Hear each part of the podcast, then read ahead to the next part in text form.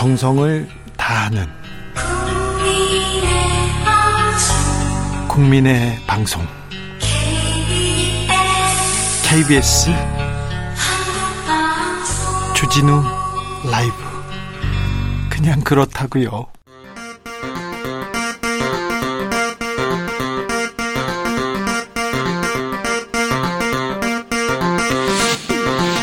주진우 라이브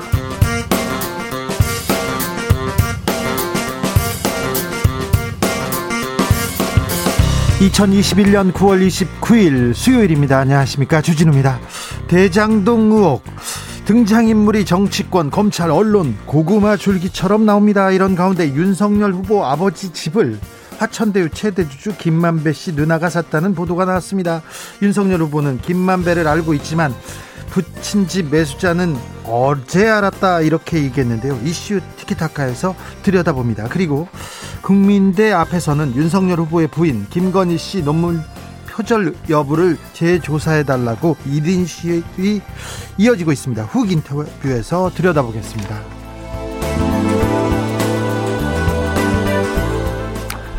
대장동은 대선 후보 토론에서도 뜨거운 이슈였습니다.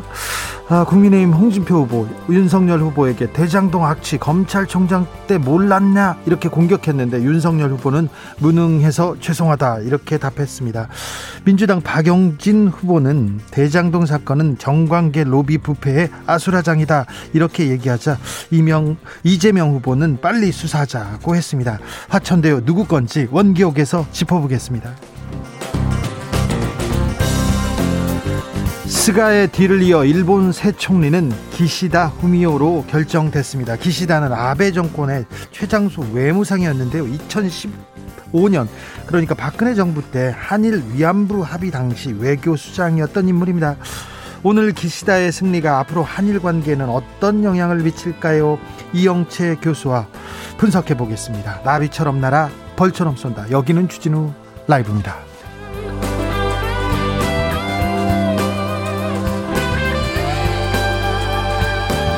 오늘도 자중차에 겸손하고 진정성 있게 여러분과 함께 하겠습니다. 온종일 가을비가 내렸습니다. 어디서 뭐 하면서 가을비 맞으셨어요? 어디서 뭐 하면서 주진우 라이브 듣고 계신지 응답해 주십시오. 샵 9730 짧은 문자 50원, 긴 문자는 100원입니다. 콩으로 보내시면 무료입니다. 짧은 문자 50원입니다. 50억 아닙니다. 그럼 주진우 라이브 시작하겠습니다.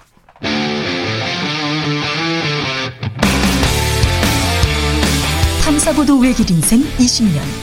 주 기자가 제일 싫어하는 것은?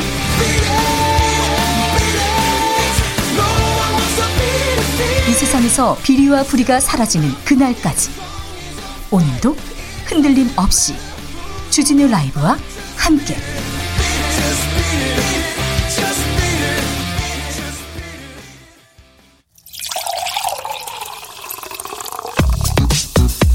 진짜 중요한 뉴스만 쭉 뽑아냈습니다. 줄 라이브가 뽑은 오늘의 뉴스 주스.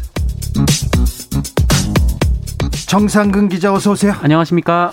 9125님께서 주진우님 시사본부에 출연하시라 라이브 진행하시느라고 고생하십니다. 건강관리 잘하세요. 감사합니다. 0290님께서 최영일의 수사본부에 기자 신분으로 출연하더니 이제는 주진우 라이브 진행하시네요. 크크 얘기하는데 수사본부 아니고 시사본부입니다. 네.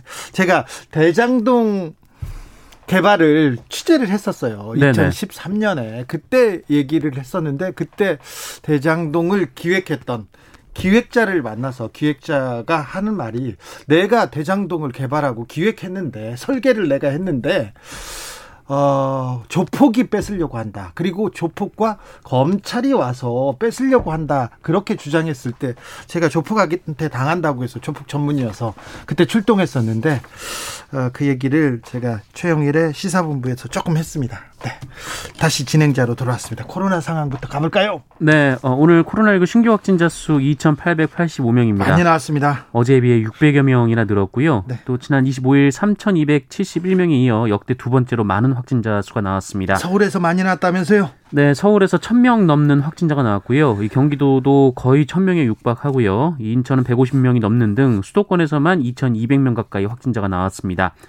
비수도권도 대구에서 108명, 경북에서 88명, 충북에서 83명 등 어, 모든 광역시도에서 확진자가 쏟아지면서 669명이나 어, 나왔습니다. 네. 각별히 조심해야 됩니다. 코로나 지금 가장 어려운 시기를 우리는 지나고 있습니다. 화천대유 어우 뜨겁습니다. 대장동 계속 뉴스가 나오는데요. 화천대유 대주지의 누나 그러니까 김반 김만배 씨의 누나가 윤석열 후보의 부친의 집을 샀다고요? 네, 오늘도 관련 뉴스가 많이 나오고 있는데요. 네. 그 윤석열 국민의힘 대선 후보의 부친 어, 윤기중 연세대 명예교수가 보유했던 이 서울 연희동의 주택을 어, 화천대유 대주주 김만배 씨의 누나가 매입했다.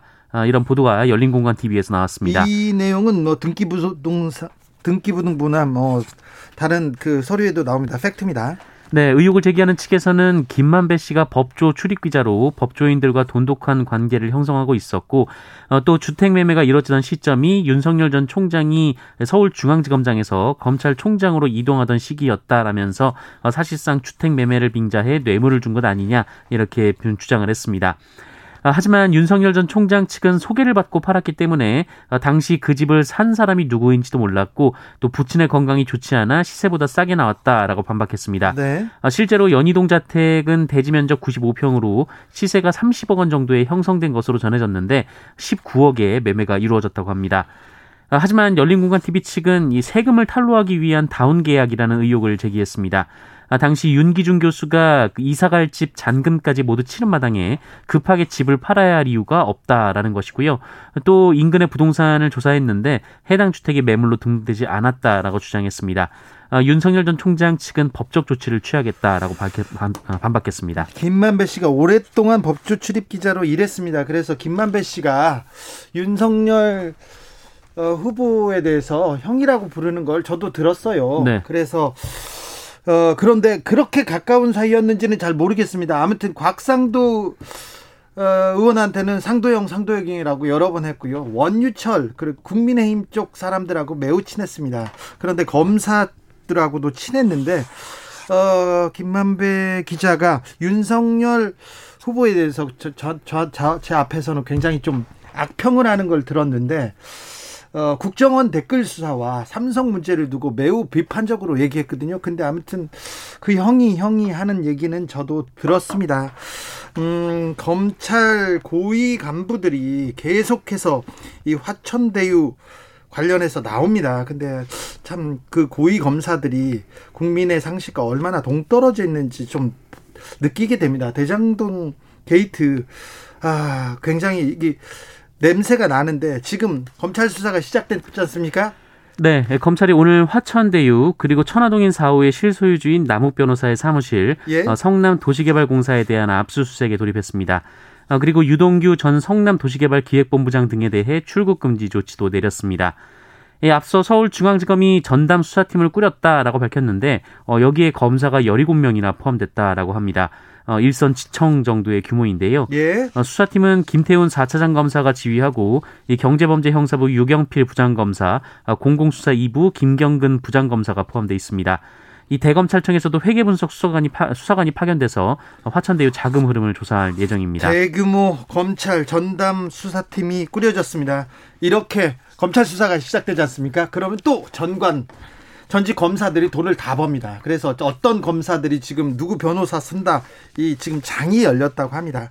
좀 지켜보자고요. 검찰 고위 관계자들, 고위 검사들의 도덕성 한번 들여다봐야 됩니다. 이 기회에 윤석열 후보 검찰총장 시절에 대검찰청이 윤 총장 장모 변호 문건을 만들었다는 얘기가 나왔습니다. 네, 윤석열 검찰총장 재직 시절인 지난해 3월 이 대검찰청이 윤석열 전 총장 장모인 최모 씨의 잔고증명서 위조 사건에 대해서 어, 최 씨는 무죄라는 논리와 근거, 어, 변호사 변론 요지 등을 종합한 어, 이른바 총장 장모 변호 문건을 생산했다라고 어, 세계일보가 오늘 보도했습니다.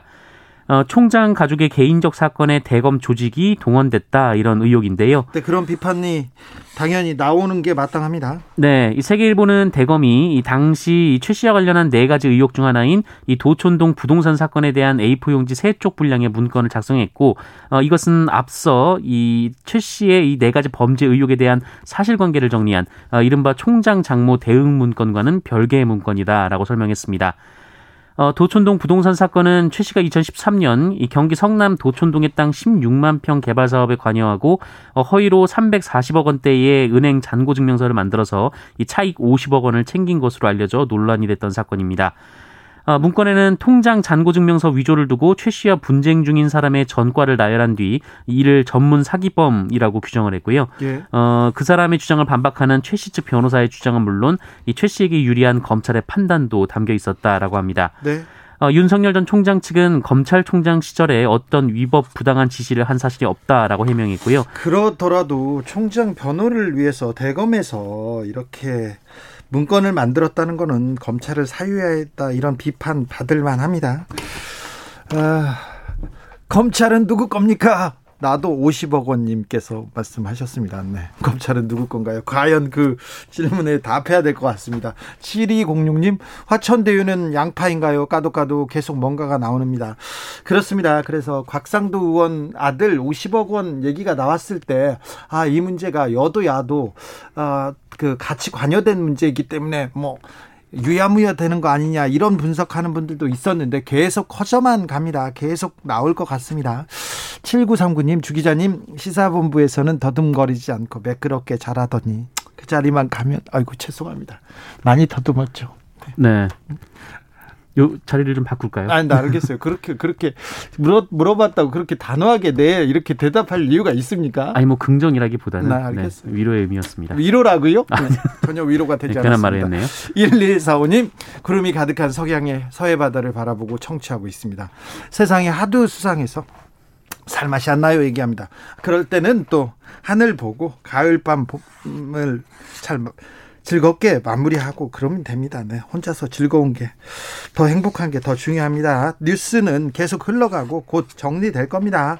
자, 어젯밤 민주당 국민의힘 대선 주자 토론회 있었습니다. 어땠습니까? 네, 일단 민주당 토론회에서는 이낙연 후보가 오히려 공지에 몰리는 일이 있었습니다. 네. 아, 이재명 후보와 추미애 후보가 이낙연 후보에게 이 국민의힘과 합작해 이 대장동 개발 사업 의혹을 이재명 게이트로 몰았다 이렇게 주장을 했는데요. 추미애 후보가요? 네, 특히 추미애 후보는 이낙연 후보에게 야당의 논리를 끌고 와서 우리 후보를 저격한다라고 말했고 어, 광주가 손잡아주지 않으면 정치 생명이 끝난다는 겁박을 했다 이렇게 비판했습니다.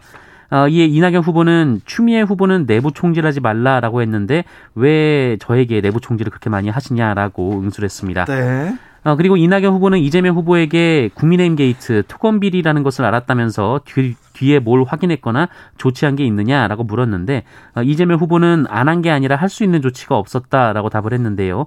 어, 이낙연 후보는 아무것도 안 한 것이다 이렇게 말하면서 설전을 벌였습니다. 네, 점잖게 아무것도 안 한 것이군요. 이렇게 얘기하셨군요.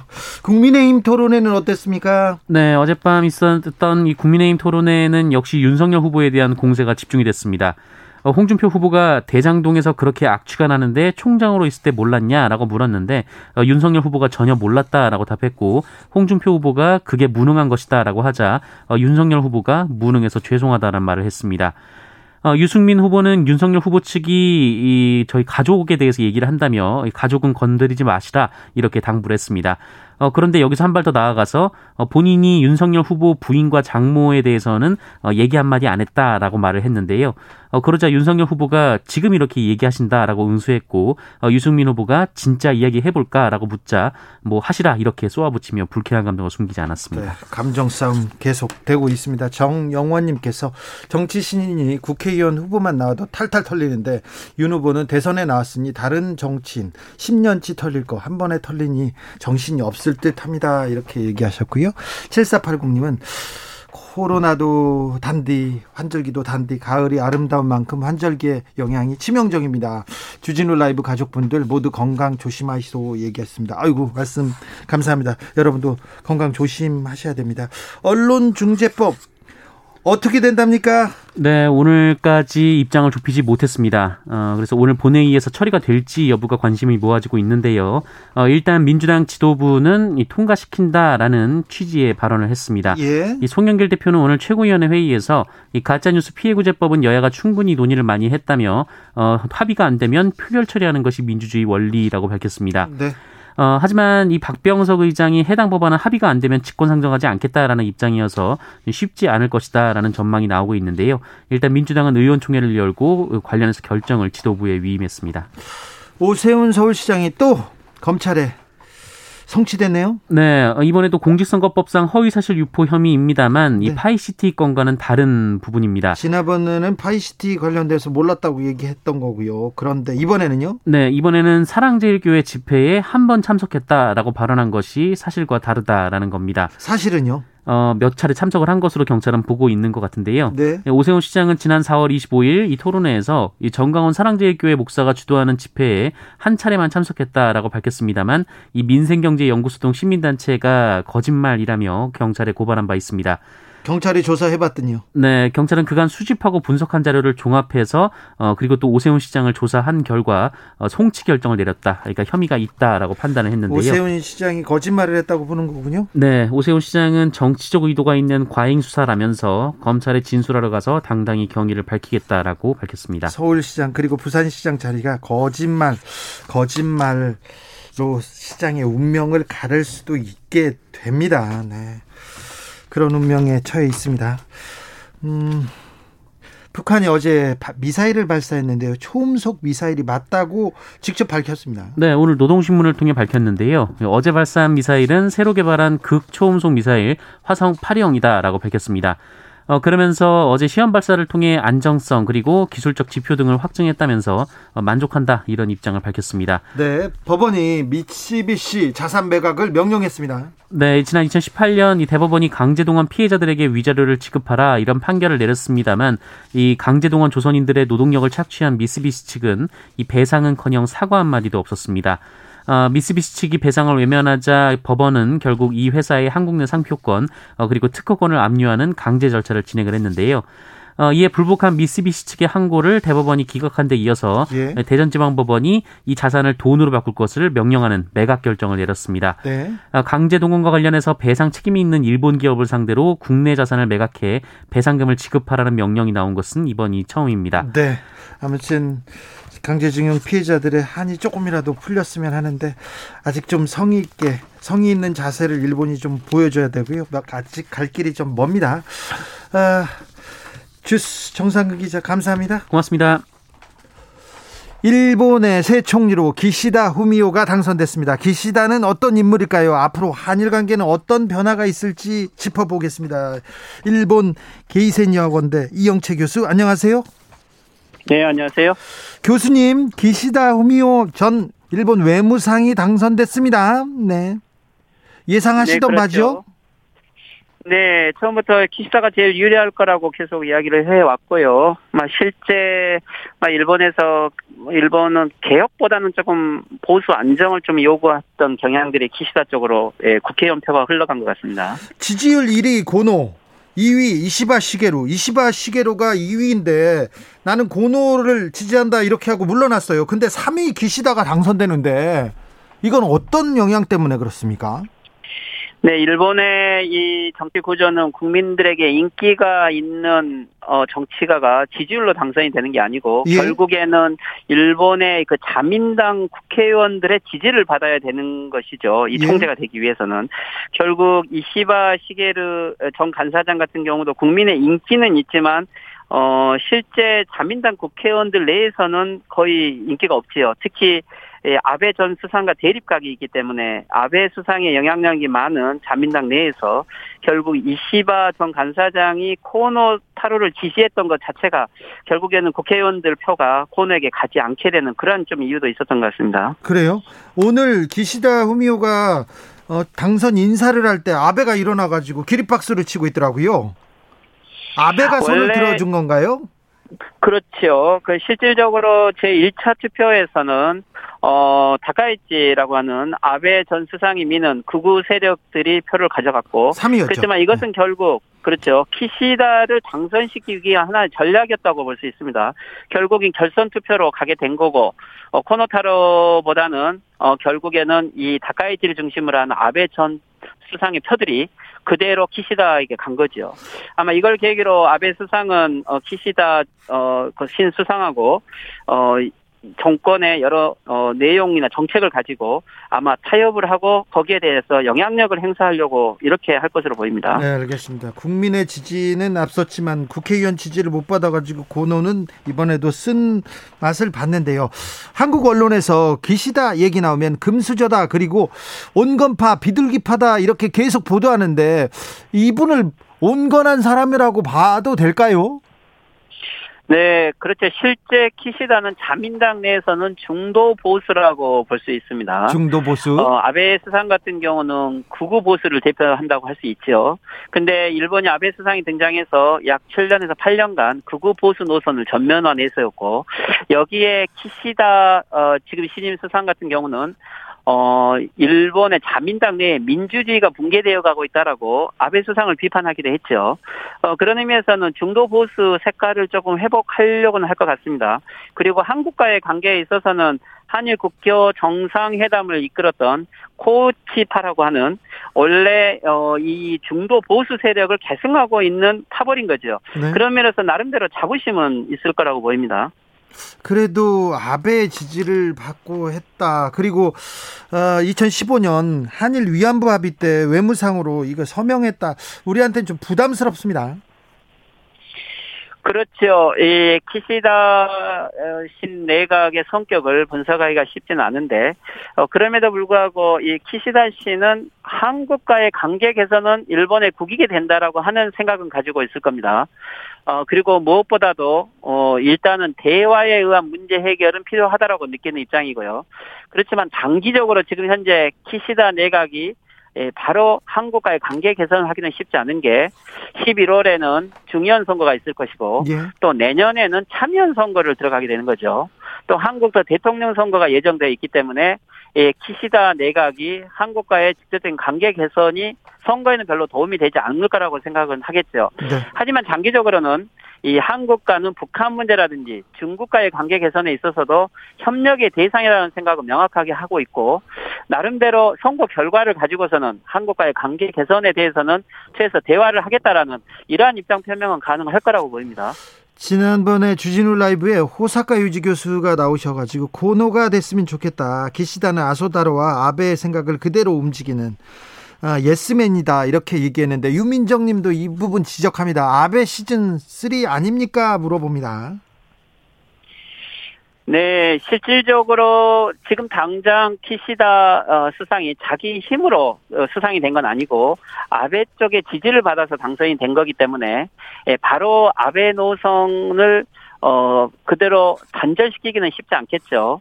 하지만 스가 수상하고 키시다가는 조금 결이 다르다고는 봐야 될 것 같습니다. 예, 스가 수상 같은 경우는 실질적으로 아베 수상에 어떻게 보면은, 어, 오물 처리를 했다고 할까요? 실질적으로 자기 결정적인 영향력은 할 수가 없고 어 아베 수상의 뒷바라지를 해주고 있는 정권이었지만 예, 키시다 같은 경우는 어 저는 어 일본의 텔레비 방송에서 키시다 어, 신임성하고 대화를 해본 적도 있고 이후에 간단한 대화를 하면서 느꼈던 것들은 어, 나름대로 아베 수상에 대해서는 어, 비판적이면서도 한국과의 관계 개선에 대해서는 나름대로 의지를 항상 표명하고 있었던 것 같아요. 네. 그런 의미에서는 조금 더 시간을 가지고 지켜봐야 될 것 같습니다. 직접 만나셨을 때 무슨 얘기 하셨어요? 어, 실질적으로 이 자민당 내에서의 역할이 어, 너무 어, 극우적으로 가고 있기 때문에 뭐 한국과의 관계 개선을 위해서는 뭐 키시다 씨가 수상이 된 게 좋겠네요라는 이런 이야기도 했고 어, 그런 의미에서는 열심히 하겠습니다라는 이런 발언도 하셨던 것 같습니다. 열심히 하겠다고만 했습니까? 다른 얘기는 안 했습니까? 아, 조금, 예, 개인적인 이야기도 해서 조금 한계는 있을 것 같습니다. 개인적인 얘기는 어떤 얘기 하셨어요, 교수님? 뭐, 예를 들면, 어, 키시다 상 같은 경우는, 어, 신임 상 같은 경우는, 어, 원래 친한파로 알려져 있는 분이죠. 어, 그런 의미에서는, 어, 한국과의 관계 개선에 뭐 필요하면은 여러 전문가들이 있지 않겠느냐, 뭐 이런 이야기도 좀 하고 했습니다. 네, 알겠습니다. 자세한 얘기는 나중에 듣도록 하겠습니다. 자, 기시다가 자, 총리로 총리로 이렇게 선출됐습니다. 일본 내 여론은 어떻습니까?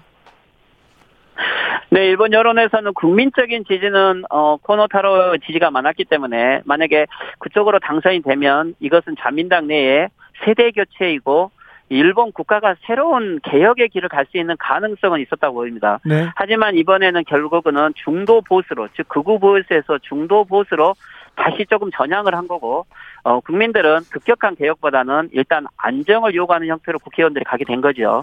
어, 그렇기 때문에 나름대로 일반 보수적인 층들은 안정감을 느낄 것이고 하지만 어, 젊은 층으로 가면 갈수록 일본 내에서는 이번에 새로 기대할 게 없다. 결국 키시다 내에서 어, 일본의 새로운 개혁은 어렵다라고 하는 좀 이런 여론으로 갈려갈 것 같습니다. 하이드님께서 키시다의 후쿠시마 오염수에 대한 입장은 어떤가요? 물어봅니다.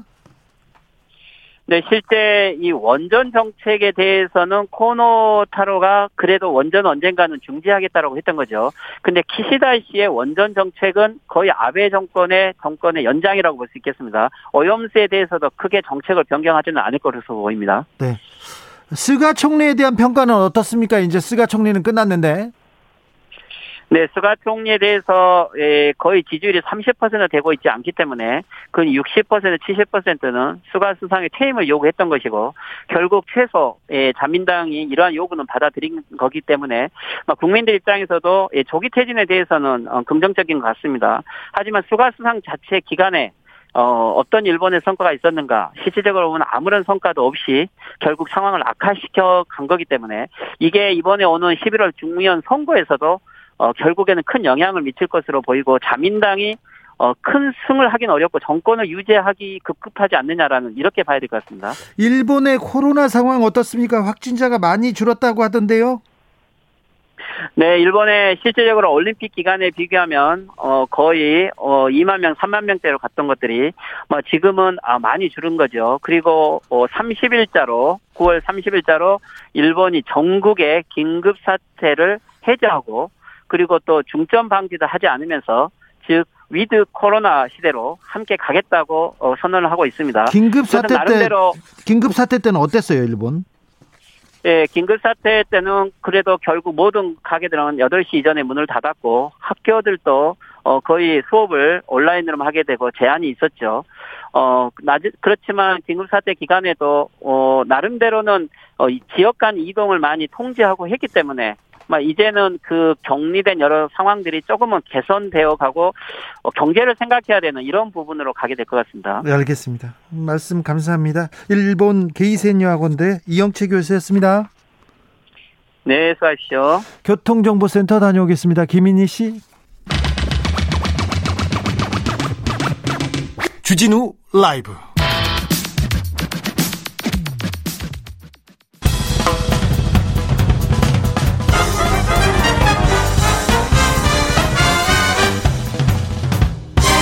훅 인터뷰 모두를 위한 모두를 향한 모두의 궁금증 훅 인터뷰 회원 유지를 영어로 멤버 유지라고 쓴 논문이 있습니다. 이거 박사학위 논문인데요.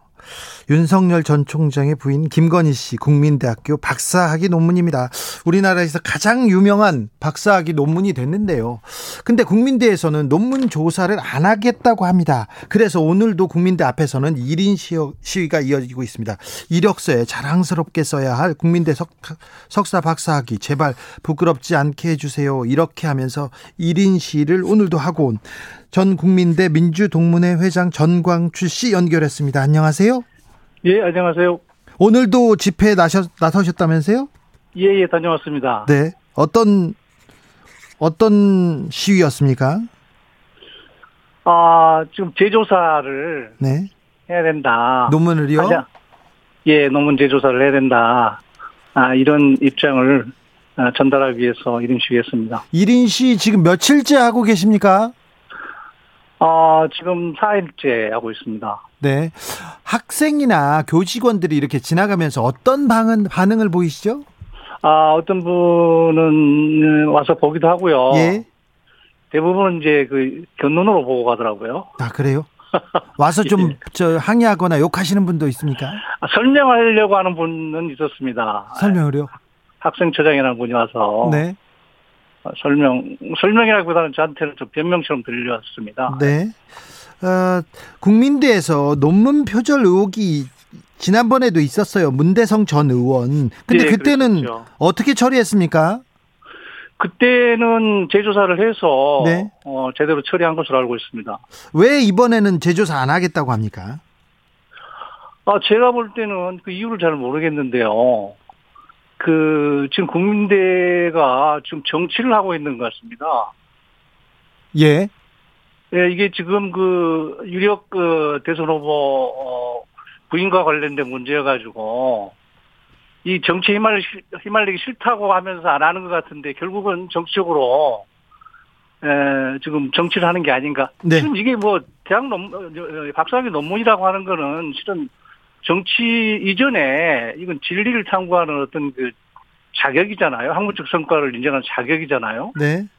근데 이거를 그 정치를 하는 사람만 가지고 있는 게 아니고 지금 우리 박사 석사학위 논문을 그 받은 국민들에서 받은 학위자들이 많은데 네. 이 전체 그 박사 석사 학위자들의 문제거든요. 그리고 국민대가 이게 그 자존심도 그 있죠. 학문적 자존심이죠. 예, 네. 그렇죠. 국민대는 실제로 그 상해 임시정부의 국무위원들이 와서 세운 학교입니다. 그리고 네. 민족사학인데 이런 엉터리 박사 논문을 양산하고도 뻔뻔하게 이거 조사하지 않겠다. 이렇게 하는 거 너무 화가 나죠. 네, 국민대가 조사 조사를 하, 고 싶어도 검증 시효가 지나서 못하는 거다 이렇게 말하고 있죠. 그 말도 안 되죠. 네. 네. 전 말도 안 된다고 봅니다. 어, 국민대 교수들도 많이 이 문제에 대해서 문제 제기하고 있다고 들었습니다. 예, 저도 들었습니다. 네. 어떤 또 어, 단체 행동이나 다른 어, 무슨 뭐 성명이 나오거나 그런 그러나요? 어, 교수분들 양심 있는 교수분들 1인 시위도 하고 계시고요. 네. 뭐 저희하고 뭐 아직 연대는 못안 아, 되고 있습니다만은 네. 에, 저희 그 민주동문회에서는 지금 졸업장을 반납해가지고 반납할 계획을 가지고 있습니다. 10월 1일 날 네. 에, 졸업장을 모아가지고 학교에 반납하려고 합니다. 아, 그래요? 지금 현재 모으고 있습니다.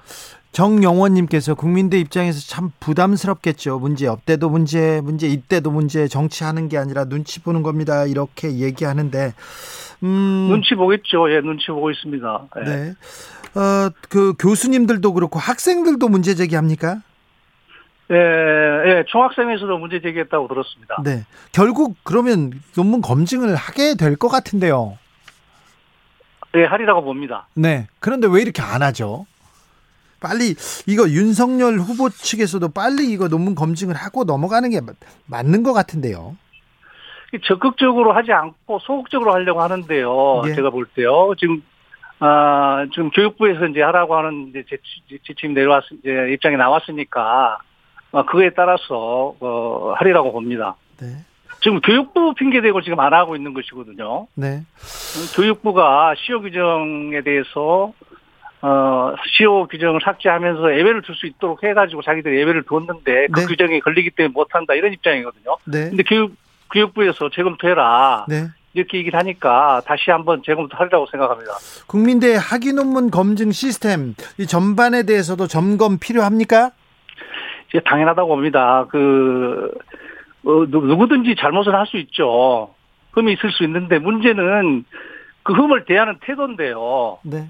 앞으로는 이런 일이 일어나지 않도록 그 재발 방지에 관한 시스템을 확실하게 지금 만들어야 된다고 생각합니다. 예, 예. 알겠습니다. 김태식 님이 국민대의 자존심을 살려주세요 했습니다. 말씀 감사합니다. 예, 감사합니다. 내일도 1인 시위는 이어집니까? 예, 이어집니다. 10월 1일까지 계속하게 됩니다. 알겠습니다. 지금까지 국민대 민주동문회 전광출 씨였습니다. 예.